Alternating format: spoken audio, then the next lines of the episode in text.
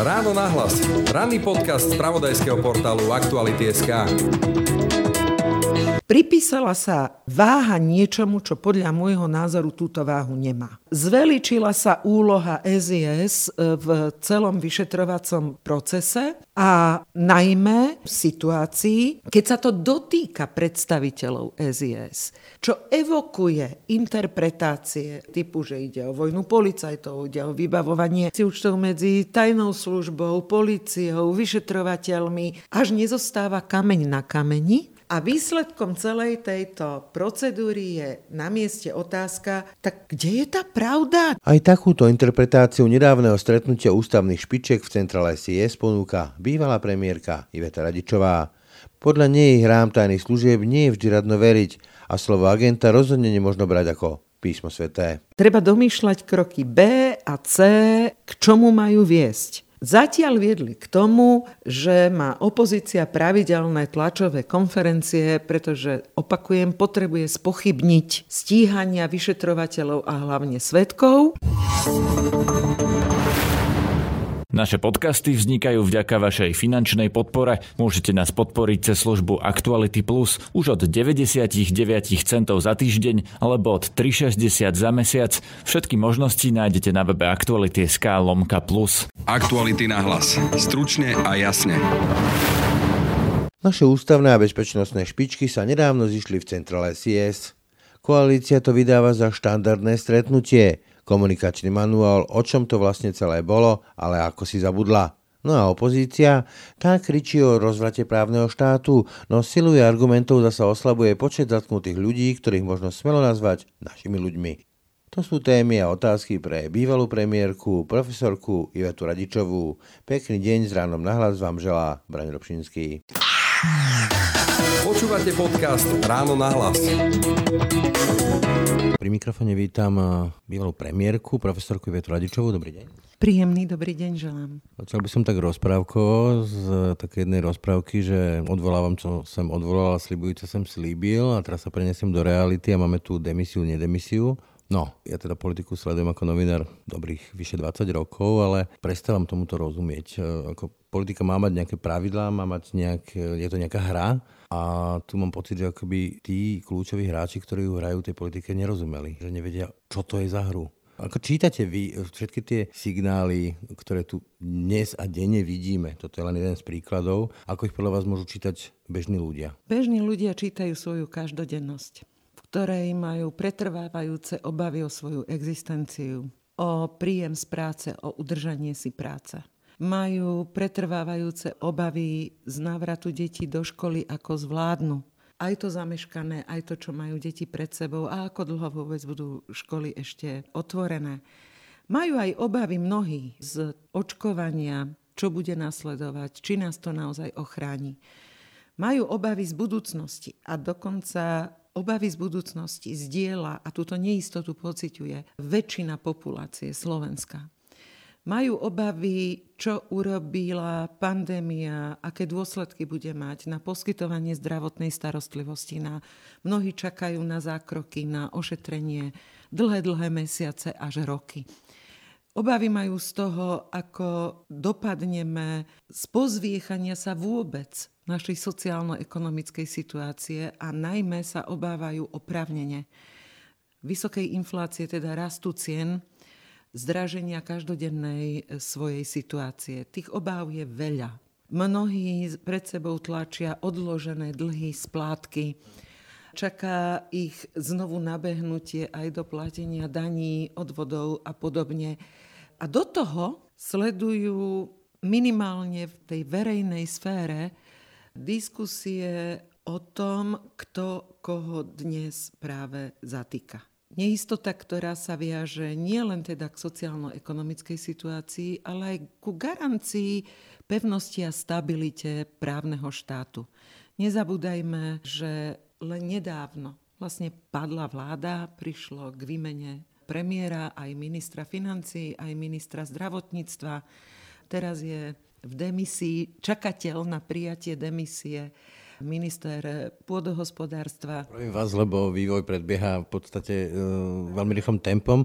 Už e, sa Heger, teda premiér, dohodol s prezidentkou, že pán Mičovský skončil. Tak na ilustráciu to chaos. Pardon, ráno to tak ešte nebolo, takže robíme po obede tento rozhovor. Beriem späť túto poznámku, ale nič to nemení na fakte, že prišlo v rámci vlády k zásadnej rekonštrukcii na poste premiéra. Do toho sme odovzdávali do Bruselu fond obnovy. Čakáme na známe vyrozumenie, ktoré z oblastí, ktoré zadefinovala vláda, budú mať podporu európskymi zdrojmi a tie potrebovať budeme.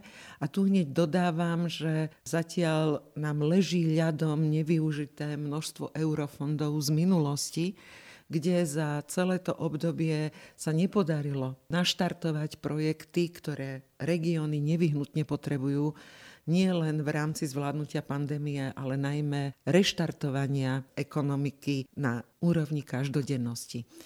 Ten citát zo známej rozprávky kráľa, odvolávam, slubujem, slubujem, odvolávam.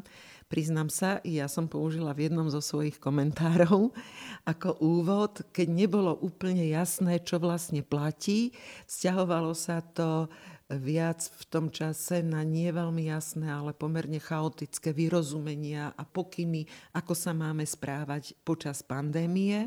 očkovanie to bolo napríklad všetky tie opatrenia, ktoré boli piatok večer schvalované, ešte neboli ani na webe a v pondelok už mali platiť. A to sa práve chcem spýtať, veľa tých oblastí, ktoré ste teraz povedali, že trápia ľudí, sú oblasti, ktoré závisia na štáte. Či už na rozhodnutiach parlamentu, alebo vlády, alebo rôznych tých eh, hlavných hygienikov a podobne.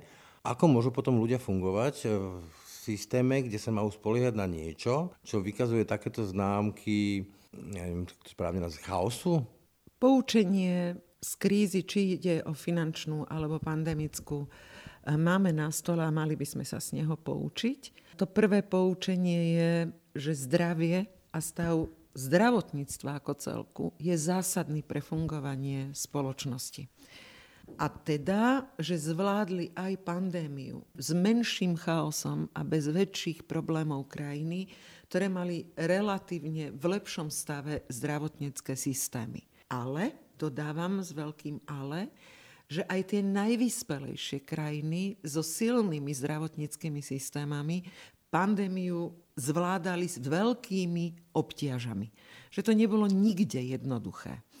O to väčšími problémami sme to zvládali my, ktorí sme vedeli, že vstupuje zdravotníctvo do éry obdobia pandémie v stave, keď predchádzajúca vláda tam mala nasadený krízový manažment. Teda naozaj v kritickom stave sme mali celý zdravotnícky systém. Iba prehlbil dané problémy a prehlbil aj schopnosť celého systému zachytávať pacientov, pomáhať pacientov a dostali sme sa v tej priečke nelichotivej a smutnej a bolestnej v období začiatku tohto roka ku krajinám s najvyššou úmrtnosťou na počet obyvateľov práve na COVID.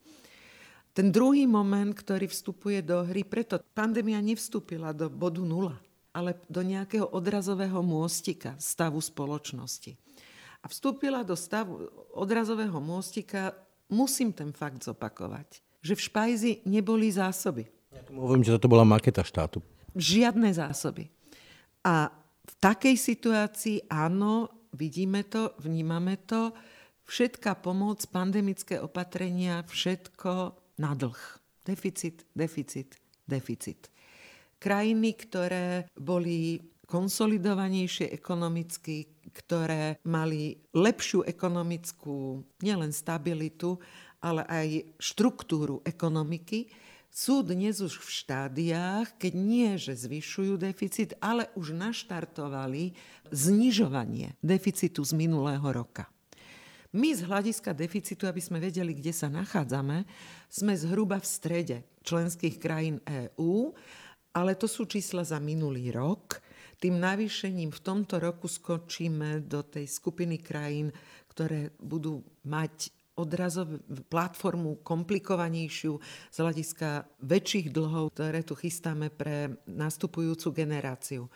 o to ťažšia bude reštrukturalizácia, ktorá pre náš priemysel je priam nevyhnutnosťou, lebo sa ukázalo tretie poučenie, že krajiny, ktoré sú digitalizované, kde štátna správa funguje už naozaj cez ten mobil, kde vie zareagovať štátna správa veľmi rýchle na potreby a požiadavky vzniknutej situácie, že tieto krajiny sa dostávajú a dostali a zvládali pandémiu jednoduchšie a ľahšie. My doplácame na stav nereakcie na nové technológie nielen v tom, ako je schopná alebo neschopná fungovať štátna správa, ale aj v tom, že sme prehlbili rozdiely medzi deťmi, ktoré nemali počas pandémie ale vôbec žiadny prístup k vzdelávaniu. Nulový.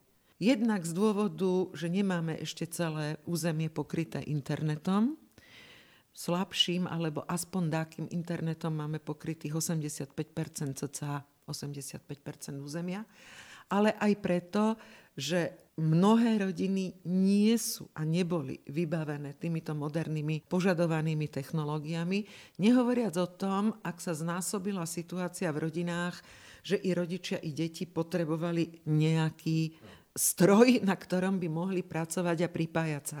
Máme teda veľmi výraznú skupinu detí, ktoré boli úplne odstrihnuté od vzdelávania, ale aj od sociálnych kontaktov, partnerstiev a klobúk dolu pred e, asistentmi učiteľov, učiteľmi, dobrovoľníkmi, ktoré sa nejakým spôsobom týmto deťom e, venovali, aby ich ako tak udržiavali nad vodou, ale nič to nemení na fakte, že musíme konštatovať, že z hľadiska pozície a budúcnosti sa prehlbili rozdiely medzi nastupujúcou generáciou. Dodajme k tomu i to, a to je ďalšie poučenie a nastane, historicky z pandémie dochádza po pandémiách v priemere o 5-percentné zníženie životnej úrovne, a to oveľa viac v nízkopríjmových rodinách ako v rodinách s vyššími príjmami. Teda otvoria sa tieto nožnice, oni sa už otvorili. A čo... Banka to už skonštatovala, že vlastne, že sa preskupuje to bohatstvo, povedzme tie južné krajiny, Španielsko, Taliansko tak ďalej, kvôli výpadku turistických príjmov, tak schudobňala veľká časť obyvateľstva. Čiže toto veštíte, že aj u nás nás to čaká. Prepad nízkopríjmových rodín už zachytávame, pretože u nás pred pandémiou 45% domácností nedokázalo zvládnuť pokles príjmu v priebehu troch mesiacov. A teraz to bolo koľko mesiacov. Čiže z výskumov je zrejmé, a už je to aj v tzv. tvrdých dátach, že polovica populácie nijak nezvládla tú situáciu a zaznamenáva pokles a ďalšia štvrtina populácie len vďaka pôžičkám, dlhom a prípadne svojim úsporám, ktoré ale vyčerpala. Čiže dá sa povedať už dnes s určitosťou, že príde po pandemickej nejakej vlne a pandemických vlnách nejaká vlna sociálnych otrasov? Bolo to sprevádzané v minulosti aj sociálnymi otrasmi, ale treba počiarknúť a podotknúť, že samotné sociálno-ekonomické problémy neboli samé o sebe príčinou týchto nepokojov alebo protestov, vždy to bolo sprevádzané aj zlyhávaním v tom druhom pilieri spoločnosti, to je v ľudských právach alebo v stabilite, istote právneho štátu, teda v sfére spravodlivosti. Keď pociťujete prepad väčší u nízkopríjmových ako u tých najvyšších skupín, už dnes zaznamenávajú zahraničné inštitúcie od Svetovej banky cez Medzinárodný menový fond až po Európsku komisiu, že práve na Slovensku ten prepad a rozdiel prepadu u nízkopríjmových a vysokopríjmových patrí medzi štvrtý najvyšší v rámci EÚ ako jedno z najviac nás to poznamenáva. Súvisí to so štruktúrou nášho hospodárstva a štruktúrou zamestnanosti, ale to podstatné tkvie v tom, že i samotná pomoc do rodín či do týchto pozícií na pracovnom trhu nebola dostačujúca na to, aby udržala aspoň status quo. Ale vracam sa k dôvodu tých otrasov, vždy sú spojené aj s nespokojnosťou vnímania spravodlivosti v spoločnosti.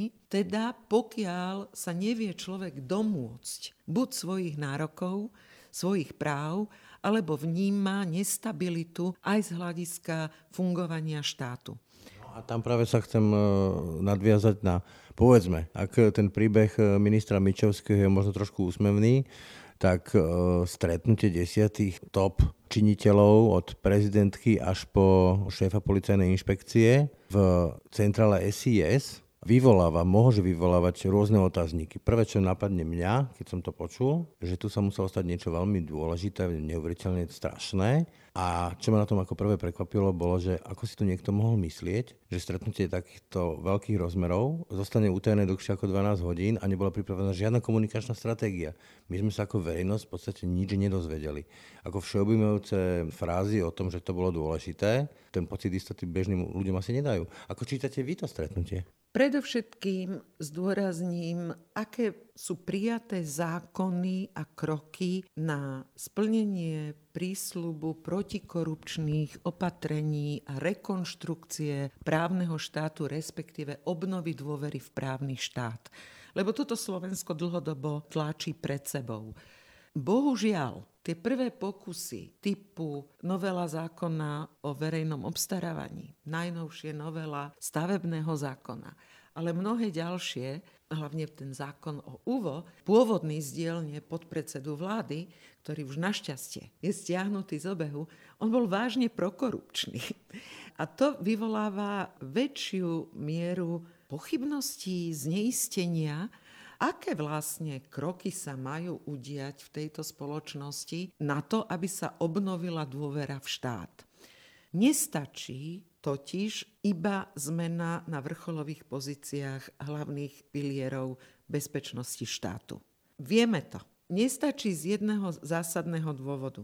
Áno, mnohé tie inštitúcie fungujú hierarchicky systémom, podriadený musí operatívec, vyšetrovateľ a tak ďalej niečo vykonať na pokyn svojho nadriadeného. Ale naozaj musel. Koľký dôverovali tým rozhodnutiam, respektíve boli aj súčasťou danej siete. Napokon, koľký dnes znútra prehovorili, čoho súčasťou boli. A do toho sme svedkami pochopiteľného, urputného súboja tých otrasených sietí, ktoré fungovali so snahou a teraz musím dať otáznik, buď očisty a zavedenia prvkov štandardného právneho štátu, alebo novej siete.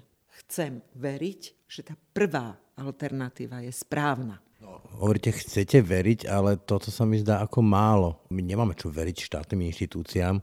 Oni sú tu pre nás, nie my pre nich. A naozaj mne to tak trošku závania až komplotom, to stretnutie, ktorý sa tu ušil kombinácii s nejakým neuveriteľným amatérizmom. Ja sa vrátim k tej otázke, ako niekto mohol predpokladať, že to zostane utajené a nemal pripravené nejaké zmysluplné vysvetlenie. Ja rozumiem, že chcete odo mňa jasnú odpoveď na túto otázku a ja vám ju teda dám. Sám špeciálny prokurátor povedal, pochopiac celú situáciu, sa vyjadril, že to stretnutie nebolo predsa tajné. Lebo nie je možné takéto stretnutie utajiť a najmä, by naozaj bolo tajné, v takejto zostave, tak je na mieste špekulácia, lebo my môžeme len špekulovať. My nič o obsahu toho stretnutia relevantné stále nevieme, takže môžeme len špekulovať o tom, prečo vlastne na tak najvyššej úrovni sa to muselo uskutočniť ešte aj v utajení, bez toho, aby čokoľvek z toho bolo možné zverejniť, ešte aj v múroch SIS, v situácii, keď je dvaja najvyšší predstavitelia sú stíhaní. To všetko samozrejme vyvoláva obrovské pochybnosti, spektrum interpretácií, ktoré sa tu budú živiť, ale najmä prihrávka na smeč opozícii, priama prihrávka, ktorú tá opozícia ako na smeč. Robert Fico má druhú mladosť, ako úplne ožil samozrejme tú prihrávku využíva. Je to silný politický hráč, ktorý politické hry vždy ovládal, hlavne veď ide o jeho ľudí, ide o jeho ľudí. Takže bojuje zo všetkých síl a ten boj má jasný pôdorys spochybniť každého, všetkých a všetky postupy. A do toho on nepoužil v tom neuveriteľnom pokuse, vidíte, až sa usmievam, v Národnej rade Slovenskej republiky prijať uznesenie, že si chcú pozvať autora dúhy aby prišiel vysvetliť, prečo ju stvoril. Prepačte, že sarkazmus, ale Národná rada nemá takúto kompetenciu pozvať si stíhaného človeka na rokovanie Národnej rady. Túto kompetenciu má len prokurátor alebo spolu s vyšetrovateľom. Ešte, ale doplním vás, no, že, že vám skočím do rečí, lebo som si spomenul pri mojej pamäti, že prvá Ficová vláda prijala také uznesenie v parlamente, kde skonštatovala nezákonnosť privatizácie strategických podnikov, čo takisto parlamentu neprináleží konštatovať nezákonnosť. Čiže máme tu už takéto precedensy. O to skôr treba byť poučený, že čo všetko je možné od istého právnika predkladať do parlamentu a na mieste bolo, aby predseda takéto niečo v zárodku zastavil ale keď sa vrátim k podstate problému, takéto spôsoby treba domýšľať kroky B a C, k čomu majú viesť. Zatiaľ viedli k tomu, že má opozícia pravidelné tlačové konferencie, pretože, opakujem, potrebuje spochybniť stíhania vyšetrovateľov a hlavne svetkov nie náhodou, spomenula som to uznesenie, nežiadali, aby prišiel prehovoriť bývalý šéf policie alebo špeciálny prokurátor do Národnej rady, ale bývalý šéf SIS, teda z radou nominant súčasnej vládnej koalície, aby zatiahol jednu politickú stranu danej koalície so sebou do hry. A aj sa mu podarilo. Inými slovami chcete povedať, že na tej druhej strane toho politického ping-pongu oproti Robertovi Ficovi e, nesedí rovnocený súper, že to bolo zásadné zlyhanie politickej taktiky a sa najmä stratégie od predsedu vlády? Nechcela by som mať typ schopností takéhoto politického súpera, lebo ich považujem za v mnohých smeroch za jednoducho nedôstojné. Takže nie v tejto rovine to prosím hovorím. Hovorím to v rovine, že netreba isté hry nedôstojných a protiprávnych postupov akceptovať. Ale treba ich zastaviť. Tie hry Roberta Fica. E, samozrejme, samozrejme ho. Priama otázka. Boli ste premiérkou, kandidovali ste na prezidentku. Keby ste boli v tejto pozícii premiér alebo prezident, vy by ste takéto stretnutie iniciovali, by zúčastnili by ste sa ho? Kde by ste sedeli za jedným stolom so špeciálnym prokurátorom, šéfom policajnej inšpekcie, policajným prezidentom niekde v centrále SIS? Zvolala som ako premiérka podobné stretnutie bez prítomnosti predsedu parlamentu a prezidenta Slovenskej republiky a to bolo v situácii protestov Gorila, ktoré sa začali až po páde vlády, kedy som potrebovala odovzdať vyšetrovateľom originálne dokumenty tohoto spisu, nakoľko z dôvodu skartácie všetkého Robertom Ficom a jeho garnitúry v roku 2008 bolo vyšetrovanie zastavené, lebo nemali žiadne podklady. A tá procedúra, nechcem obťažovať, je veľmi zložitá, vlastne sa nikdy predtým neodohrala a musela som zvolať všetky špičky bezpečnostných e, síl v Slovenskej republike. Na Podorise... Chcem tým povedať, že keďže išlo o... Som to zvolávala ako premiérka a išla som odovzdávať tieto spisy, tak bol prítomný aj predseda Bezpečnostnej rady, samozrejme Slovenskej republiky. Všetko toto bolo dodržané a bolo to samozrejme na pôde úradu vlády a bolo to zverejnené. Aj čo je predmetom tohto stretnutia. S tým, že pochopiteľne obsah spisu som ja zverejniť nemohla. To je utajovaná skutočnosť. Informácie o tom, že to bolo, nemáme čo to aj Čiže to, z vášho pohľadu teda, tak ako to prebiehalo teraz, tak to bola politická chyba? Nepoužijem slovo politická chyba. Použijem slova, ktoré sa mi zdajú zodpovedajúce danej situácii. Pripísala sa váha niečomu, čo podľa môjho názoru túto váhu nemá. Zveličila sa úloha SIS e, v celom vyšetrovacom procese a najmä znovu to zdôrazním, v situácii, keď sa to dotýka predstaviteľov SIS, čo evokuje interpretácie a znovu poviem špekulácie typu, že ide o vojnu policajtov, ide o vybavovanie si účtov, ide o vybavovanie si účtov medzi tajnou službou, policiou, vyšetrovateľmi, až nezostáva kameň na kameni. A výsledkom celej tejto procedúry je na mieste otázka, tak kde je tá pravda? Kto má vlastne pravdu?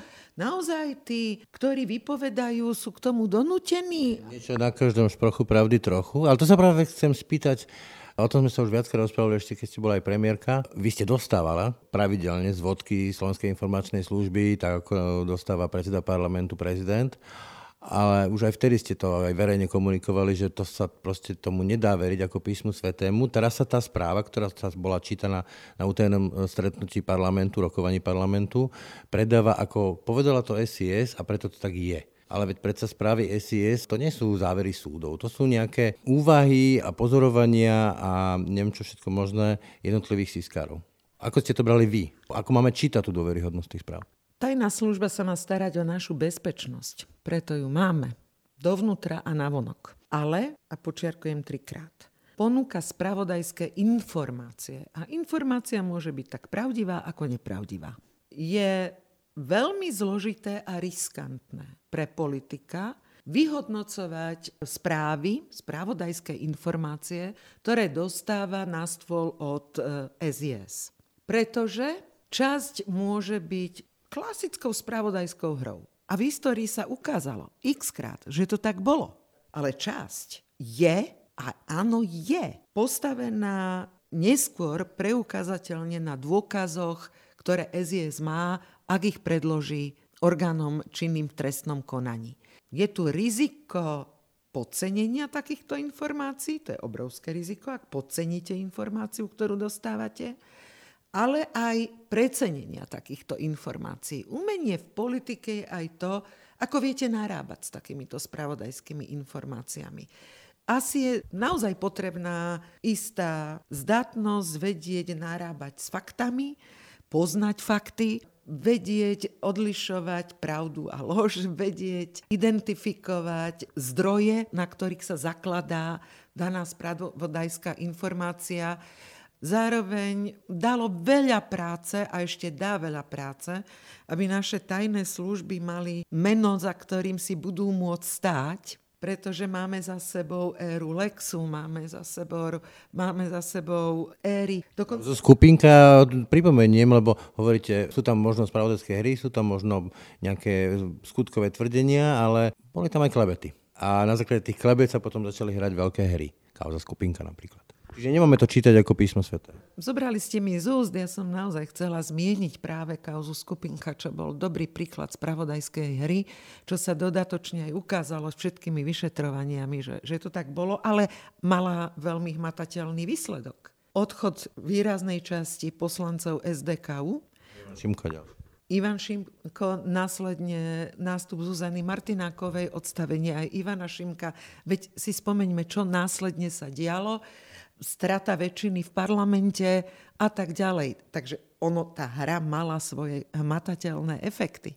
Môže ísť dnes o takúto hru, ktorá evidentne vidíme má hmatateľný efekt, kde už nevieme identifikovať, či Boris Kolár z rodina stojí na strane vládnej koalície, alebo už sa na ňu pozerá na tú vládnu koalíciu z opozičných hlavíc? Tlačíte ma naozaj do roviny špekulácií. Snažím sa všemožne im vyhnúť. Každom prípade pozícia Smerodina a Borisa Kolára, jeho správanie sa je očakávané, keďže ide o jeho nominanta, čo sa týka SIS. Neočakávala som, že dokáže urobiť krok, dobre, počkam na výsledky vyšetrenia. Padne komu padne. To je taká teraz už Pelegriniho fráza, tak sa jej vyhýbam. Je strašne veľa slov, ktorým sa už treba vyhýbať. Nie, očakávala som postoj silného politika, ktorý s plným vedomím, že ide o jeho nominanta, s vedomím, že mu plne dôveruje, o to skôr, lebo to sú jeho slová, o to skôr počká a vyčká na výsledok vyšetrovania. A nebude tlačiť kroky ako rýchle, kolúzna väzba, potom dodatočne sa zdôvodňuje, že to oni chceli meniť už dávno. To je jedno. Časový moment nastal v okamihu, keď sa stala táto udalosť. A na mieste je potom otázka, prečo nie aj iné typy väzieb a podobne. Hej? Čiže s týmito akciami, s týmito aktivitami a s Borisom Kolárom a sme rodinou je pre vás táto vláda ešte protikorupčnou vládou, ako to bol ten hlavný leitmotiv, s ktorým sa dali dokopy? Keďže sa podarilo, zatiaľ sa zdá, zastaviť niektoré ako naozaj prokorupčné zákony. Keďže sa stále javí, že majú prokurátori, vyšetrovatelia a policia možnosť kauzy vyšetrovať a nezaznamenávame žiaden signál príkazov zastaviť nejaké vyšetrovanie. To sa zatiaľ neudialo bývalý špeciálny prokurátor mal to skore 62 či 63 k jednej. 5 dokonca. K jednej, myslím. Všetko zastavoval, všetko, čo sa dalo, zastavil. Tak stále si myslím, že je to v procese čistenia štruktúr, ktoré majú vykonávať profesionálne svoju prácu. Znovu zopakujem, sú štruktúry, kde funguje tvrdá hierarchia, príkaz zavelím, podriadený vykoná, ale sú štruktúry, v ktorých musela existovať spolupráca tých nižších zložiek s nadriadenými. Čiže tá sieť, identifikovať ju, to je možné len a len na základe výpovede ľudí zvnútra tej siete. To inak neodhalíte. To je známe pravidlo. Tí korunní svetkovia alebo kautníci. Dobre, hovoríte, že chápete úvodzovka chápete konanie Borisa Kolára sme rodina, keďže išlo o jeho nominanta, myslím, bývalého šéfa SIS. To mi nevkladajte do ten mikrofón. No, že je to vysvetliteľné, alebo je to čitateľné. Ale je, že to... som očakávala, že môže sa tak zachovať, pozor, ale mohol ako silný politik sa zachovať inak. Áno. Doplním to. Ale kam z tej rovnice koaličnej zmizol ten protikorupčný ťahuň, bývalý premiér? Toho nejak veľmi počuť nebolo. A súčasný premiér, ten sa tiež nejako veľmi ako nepostavil e, alebo nevymedzil voči týmto aktivitám, povedzme, koaličného partnera. Kam to zmizlo? Vláda zažila veľký otras. E, mesiac bola vlastne vyradená z funkcie, keď sa riešil pád vlády. Áno, pád vlády pomaly platilo skôr, že ktorý minister ešte nepodal demisiu, aby sa potom po mesiaci tí ministri zase vrátili do funkcií. To tu tiež ešte nebolo, ale bola snaha, a kto by jej rozumel lepšie, ak človek, s ktorým sa rozprávate, urobiť všetko preto, aby sa udržala parlamentná väčšina. Teda, aby neboli predčasné voľby. Trvalo to dlho s mnohými možno krokmi, ktoré boli až ťažko pochopiteľné, ale napokon sa udržala daná konštalácia, ktorá však už pri hlasovaniach v parlamente častokrát nevykazuje známky ústavnej väčšiny. Byť naposledy voľbu podpredsedu Národnej rady za ľudí, ktorý nie, že neprešiel o jeden hlas, on strátil 18 hlasov z vládnej koalície. Doplním, že tam sa už aj formuje dokonca možno nejaká nová koalícia, ktorá ide cez koaličné aj opozičné strany ad hoc. Sú posuny zjavné pri rôznych hlasovaniach. Už sa prejavila ten prvý signál, ktorý v dobrom upozorňujem, že je varovný, keď e, neprejde personálna voľba o jeden hlas. Jeden hlas je... Áno, áno, je tiež symbolický. Ale to v situácii, keď stále je v hre ústavná väčšina. Opakovane prechádzajú pokusy alebo prihlasujú sa naprieč spektrom poslanci k rôznym iniciatívam opozície. A tu znovu dodávam, pozor, ak zákon prejde naprieč politickým spektrom, tak to je úspech, nie neúspech. Ale neúspech je, keď prejde nie naprieč celým politickým spektrom, ale pospájaním rôznych častí opozície a koalície. Teda ide o rozbitie koaličného spektra aj istú časť opozičného spektra. Tam dochádza totiž presunom síl. Vy to veštíte na to, že sú už v procese rozkladu, neodvratného rozpadu? Nie, ja nemám sklenenú gulu, aby som veštila. Politika nie je umenie možného, ale priam umenie nemožného.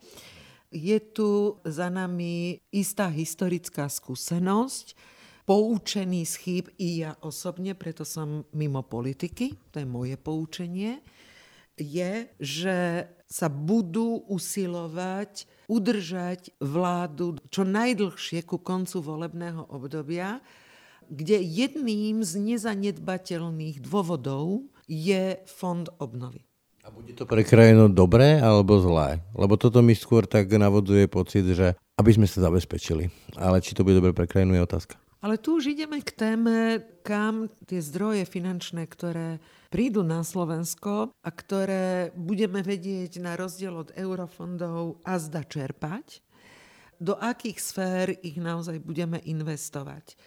Ale to je téma, aby sme sa začali rozprávať o konkrétnych projektoch, ktoré z daného fondu obnovy vyplynú. Ja viem, že je taký pochopiteľný ukazovateľ pre zdravotníctvo počet postelí, až na to, že základný ukazovateľ pre zdravotníctvo je zdravý pacient, teda vyliečený pacient. Či na lôžku alebo bez lôžka. Môže byť námietka, že áno, ale k tomu potrebujem to lôžko. No nie vždy ambulantná starostlivosť, jednodňová chirurgia a podobne, ktoré sú v ponuke, vedia byť možno efektívnejšie alebo rovnako efektívne. Takže záleží na tom, čím budeme merať úspešnosť toho, na čo a ako sme minuli peniaze. A osobne som presvedčená, že to zásadné kritérium, áno, EÚ používa životné prostredie a digitalizácia, ja použijem úplne iné kritérium. Keďže ideme na dlh, čo tu pre naše deti a vnúčatá ideme vytvoriť. Lebo mali by sme to investovať pre nich. Oni to budú splácať. A preto hovorím o iných indikátoroch a kritériách, nie o počte postelí či o tonách konzumovaných a predpísaných liekoch, alebo množstve peňazí, ktoré investujeme do farmácie a na predpisy liekov, ale na konci toho dňa je, aká je naša stredná dĺžka života, koľko rokov sa dožívame v zdraví, aký je celkový zdravotný stav populácie a k tomu môžem pridávať indikátory, ako sme na tom vo vzdelaní, ako máme úspešné deti z hľadiska výsledkov nie v tom, aké majú vedomosti, ale ako sú múdre lebo budúcnosť nie je o formálnom vzdelaní, ale o múdrosti. A múdrosť vieme tiež zachytávať, ako sa vieme postarať o našich starkých a ako sa vieme postarať o tzv. nové sociálne riziká, lebo každý životný cyklus rodiny prináša úplne nové sociálne rizika, to jest prestavenie celého modelu našej sociálnej politiky už na nové sociálne rizika, ktoré prichádzajú s 21. storočím. My sme mali dobre nastavený model, ale platil pre tom bývalé storočie. A teraz ho potrebujeme prestávať. A to nehovorím o tom, a musím to spomenúť, všetko stojí a pada na štruktúre nášho trhu práce a zamestnanosti.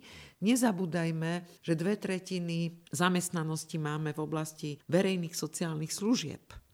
A aj keď patríme, sme na druhom mieste v rozsahu priemyslu, štruktúry priemyslu v rámci celého hospodárstva aj zamestnanosti, tak v týchto cca 30%, ktorí tvorí priemysel, keď sa pozriete na firmy, tak z tých 600 tisíc firiem, ktoré máme na Slovensku, tých, ktoré zamestnávajú viac ako tisíc zamestnancov, je len cca 17% A teda základ zamestnanosti tvoria drobný, malý, stredný zamestnávateľia a podnikatelia.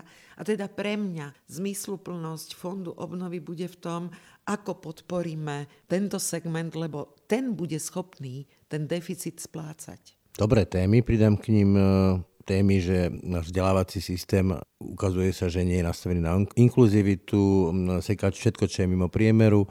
Zdravotníctvo takisto, keď človek e, nemá nejaké vlastné zdroje, tak sa načaká nemáme dostavené ani jednu tú diálnicu z východu na západ A takto by som mohol pokračovať a to sú všetko témy, ktoré sa ale ľudia nepýtajú a politici ich neponúkajú. A ja sa pýtam, že prečo? Žijeme v tom, deň čo deň, ale nedomáhame sa od politikov, aby riešili tieto veci a namiesto toho tu počúvame ďalší variant e, interrupčného zákona alebo e, nejaké LBGT partnerské vzťahy a podobne, aké sú hrozbou. Kde sa stala chyba, alebo môžeme si teda za to, čo tu máme naverené my? Tak sa pozrime, akú dôveryhodnosť majú politici za témy, ktoré nám ponúkajú. Podľa Eurobarometra politickým stranám na Slovensku dôveruje 11% občanov. Vláde Slovenskej republiky dôveruje, osciluje to, ale 20 max v lepšom okamihu 1 tretina, 20% max 1 tretina populácie.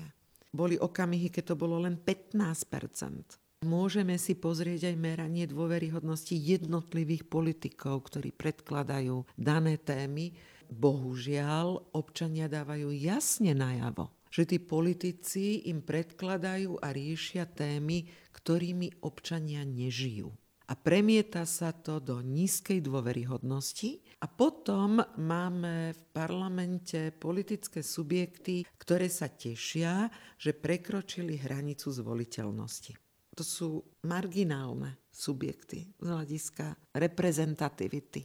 Takže áno, prejavuje sa to spôsobom stále klesajúcej dôvery voči vláde, voči parlament, voči politikom, otvorenosti vláde pevnej ruky, dožadovania sa viac modelu človeka, osobnosti, ktorý bude schopný tu urobiť aspoň aký taký poriadok, dokonca k modelom typu Orbánovského spôsobu, ktorý on sám nazýva i liberálnou demokraciou.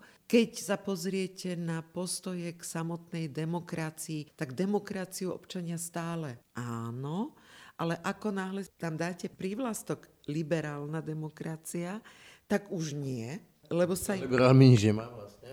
Áno, to je spájanie úplne nespojiteľných konceptov, ale toto sa podarilo tými súbojmi, ktoré politici predvádzajú medzi sebou, vytlačili z politickej arény štandardné témy, ktorými ľudia žijú. Kedy ste naposledy počuli slovo chudoba? Mimo oznámenia dať jednorazový príspevok do ľudí, ktorí poberajú dávku v hmotnej núdzi.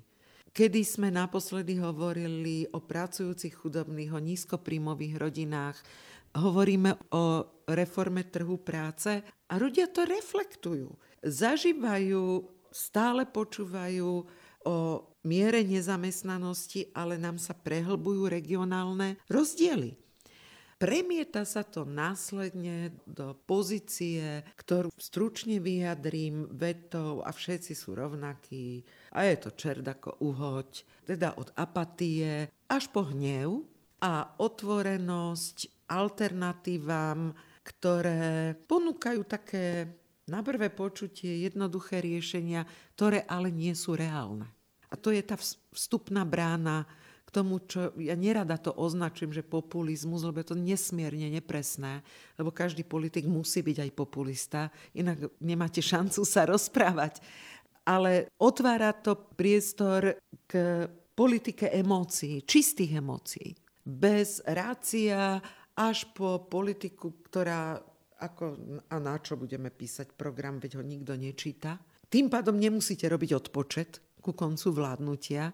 Môžete robiť kadejaké prekvapujúce kotrmelce a mení sa to na komunikáciu úplne typickú pre sociálne siete.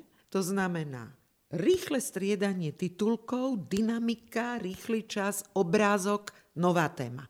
Dynamika, rýchly čas, obrázok, nová téma. Bez toho, aby ste pomaly stihli registrovať, čo všetko sa na tej politickej scéne deje. No a plus k tomu pridám, ochutím to okorením ešte nejakým súbojom s nepriateľov a máte vykreslený pôdorys politickej arény, ktorú zažívame, ale nie len u nás. Nie len u nás. Ďakujem eh, profesorke Vete Radičovej. Ja vám veľmi pekne ďakujem za váš čas a pozornosť. Ráno nahlas. Ranný podcast z pravodajského portálu Aktuality.sk.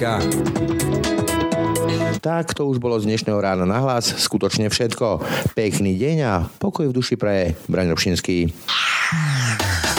Všetky podcasty z pravodajského portálu Aktuality.sk nájdete na Spotify a v ďalších podcastových aplikáciách.